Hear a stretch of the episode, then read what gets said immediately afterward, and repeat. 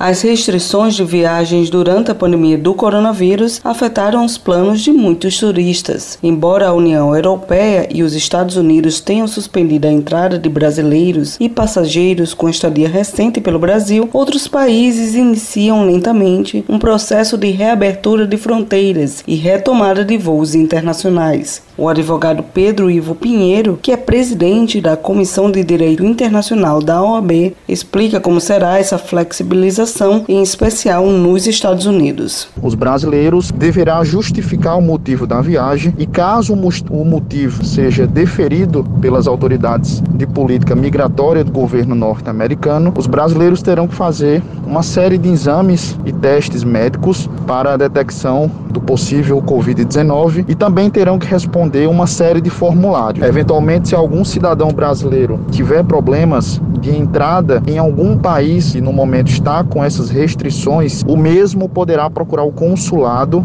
e deverá também contatar o MRE, o Ministério das Relações Exteriores, para que o mesmo tome uma contrapartida em relação à sua repatriação ou para que o MRE tome algumas medidas em relação ao contato com essas autoridades que gerem a política migratória daquele país. As instituições de ensino internacionais também modificaram seus processos seletivos. Segundo Pedro Ivo, os cidadãos brasileiros que prestaram vestibular em universidades no exterior devem seguir à risca as orientações das próprias instituições quanto ao período correto em relação à realização da matrícula, uma vez que as universidades estão seguindo as medidas de adoção e flexibilização quanto ao recebimento de estrangeiros em suas fronteiras. Num primeiro momento, não vislumbramos que esses alunos podem ser prejudicados em virtude do vestibular que prestaram em universidades estrangeiras, tendo em vista que as próprias instituições de ensino no, no exterior estão regulamentando o retorno de seus alunos que moram ou residem no exterior. Por outro lado, consequentemente, aquelas instituições que não aderiram a uma política de flexibilização para esses alunos que residem ou moram no exterior podem sim de fato ser prejudicados, tendo em vista que a maioria das universidades no exterior são de âmbito privado. Então, a consequência se daria é, em relação a emolumentos, encargos